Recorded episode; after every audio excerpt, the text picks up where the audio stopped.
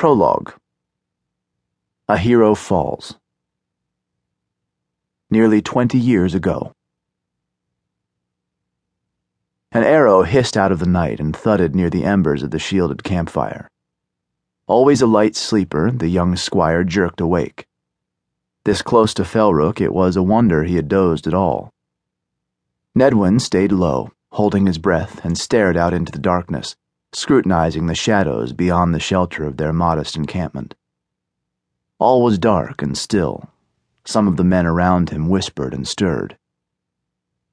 Prince Galaran had posted two sentries up in trees. The angle of the arrow showed that it had come from Malak. Nedwin regretted having glanced directly at the arrow because the nearby embers from the fire had dulled his night vision. Listening intently to the quietness, he tried to will his eyes to penetrate deeper into the gloom. Malak would not have launched an arrow into camp unless enemies were almost upon them. Such an arrow was reserved as their most urgent distress signal, and Malak was no jittery novice. Quite the opposite.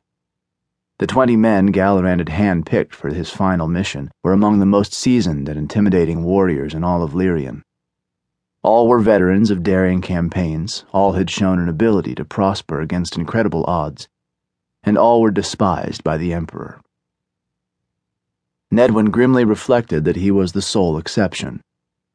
As squire to Galaran, he had been thrilled and honored to learn that he would join this noble company as the only participant who had not yet reached full manhood. He was no great soldier, no master woodsman. His only real specialty was that he knew how to sneak. Although Nedwin was scarcely 13 years old, Galaran had already used him as a spy for years. Nedwin possessed a knack for quietly ferreting out information. He understood where to stand in a crowd, how to position himself where a conversation could barely be overheard, how to use his expression and posture to appear inattentive.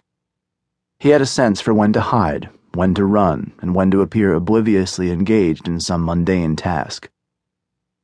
At first, Nedwin had brought Galaran unrequested information, suspicious murmurs overheard at court. As Galaran began to recognize his talent, he gave Nedwin secret assignments, and Nedwin had faithfully delivered. Despite his useful history, Nedwin could not have expected to be included on a campaign like this or to be entrusted with a secret like the one Galaran had privately shared.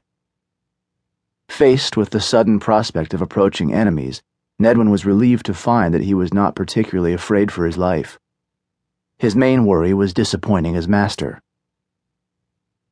A strangled cry interrupted the silence. The voice might have been trying to shout, Flee or fly. Nedwin listened intently as Malak's unseen body crashed through the branches on the way to the forest floor. While men around him staggered to their feet, drawing swords and fumbling with bows, Nedwin scurried away from the encampment. He moved using his hands and feet, springing more than crawling. Haste was so crucial that he allowed himself to make a little noise. Finally, he paused behind the trunk of a knobby old tree, wedging himself between a pair of thick, gnarled roots. The half moon came out from behind a cloud, spreading soft silver radiance over the scene. Before sunset, Galaran had chosen to bed down in the remains of a hall of an ancient warlord. The walls had tumbled down long ago. A few jagged remnants jutted up like haphazard tombstones. Lawson had built the modest fire in the ancient hearth, shielding the flames and trusting the darkness to hide the wispy smoke. Although the time worn ruins were all but forgotten and far from a path, they were still something of a landmark. Nedwin would have preferred a more anonymous campsite. By the ghostly moonlight, Nedwin watched a barrage of arrows whisper out of the night, thunking against shields, clanging off armor, and also finding flesh. After three heavy volleys, armored swordsmen rushed into the camp. Galaran's men raced forward to engage the attackers.